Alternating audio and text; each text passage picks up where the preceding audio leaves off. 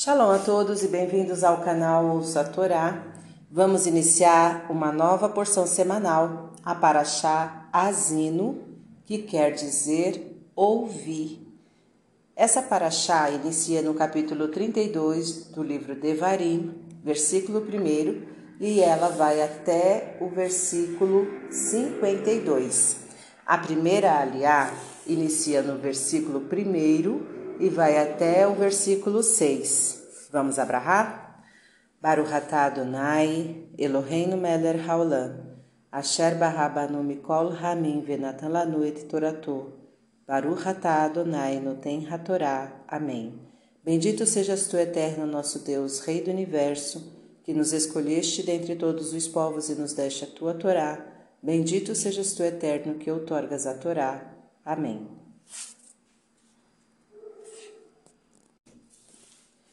Ouvi, ó céus, e falarei, e ouça a terra os ditos da minha boca. Goteje a minha doutrina como a chuva, caia como orvalho meu, meu discurso, como o vento de chuva sobre grama e como as gotas de chuva sobre a erva. Quando eu mencionar o nome do Eterno, dai grandeza a nosso Deus. Ainda que ele seja forte, as suas obras são perfeitas, porque todos os seus caminhos são justiça. Deus fiel e sem iniquidade. Justo e reto é ele. Quando pecam, fazem o mal a eles mesmos e não a Deus. Não procedendo corretamente, deixam de ser considerados seus filhos. Essa é a sua mancha. Eles são geração deformada e torcida é assim que pagais ao Eterno, povo insensato e não inteligente. Certamente é Ele teu Pai que te remiu, Ele te fez e te estabeleceu. Amém. Baruch Adonai, Eloheinu melech haolam, asher natan lanu Torah temet v'chaeu lanatah betorreinu, Baruch Adonai, noten hatorá. Amém. Bendito sejas tu, Eterno nosso Deus, Rei do Universo, que nos deste a Torá da verdade, e com ela a vida eterna plantaste em nós. Bendito sejas tu, eterno, que outorgas a Torá. Amém.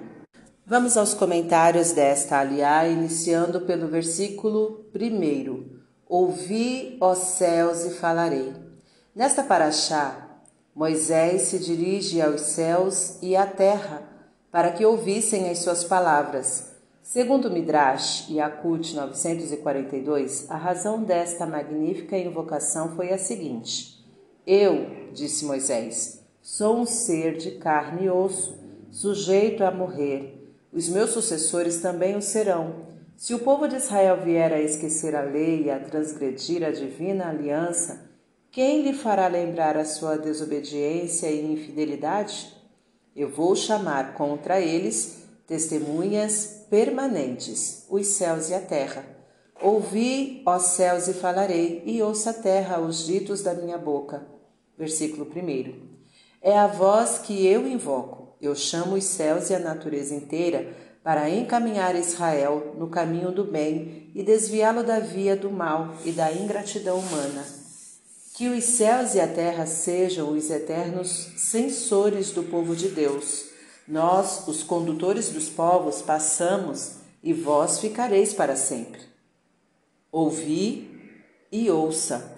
Segundo os exegetas, a palavra asino, ouvir, tem em hebraico o sentido de escutar mais de perto, vetishma, de chamoa, escutar. Sendo Moisés um homem mais chegado ao espírito do que à matéria, empregou a Asino para os céus e Vetishma para a terra, enquanto Isaías, no capítulo 1, versículo 2, inferior a Moisés em espiritualidade, empregou Shamoa, Shimu para os céus e Asino para a terra.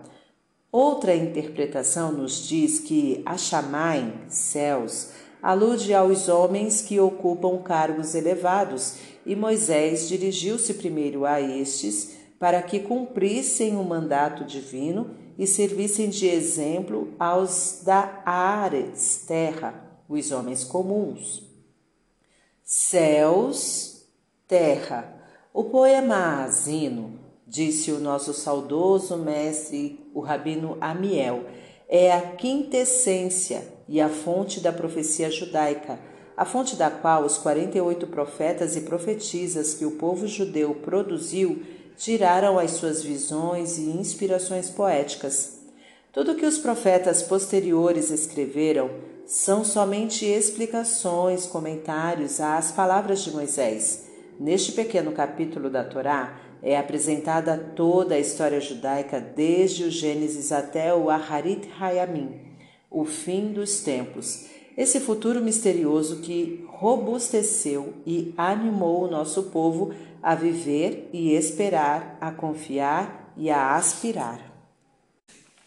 Na introdução ao seu poema, Moisés pede o testemunho do céu e da terra, pedindo para escutarem as suas palavras e o seu testamento ao povo judaico. E o Midrash Tanhumá indaga: por que Moisés suplicou o testemunho do céu e da terra?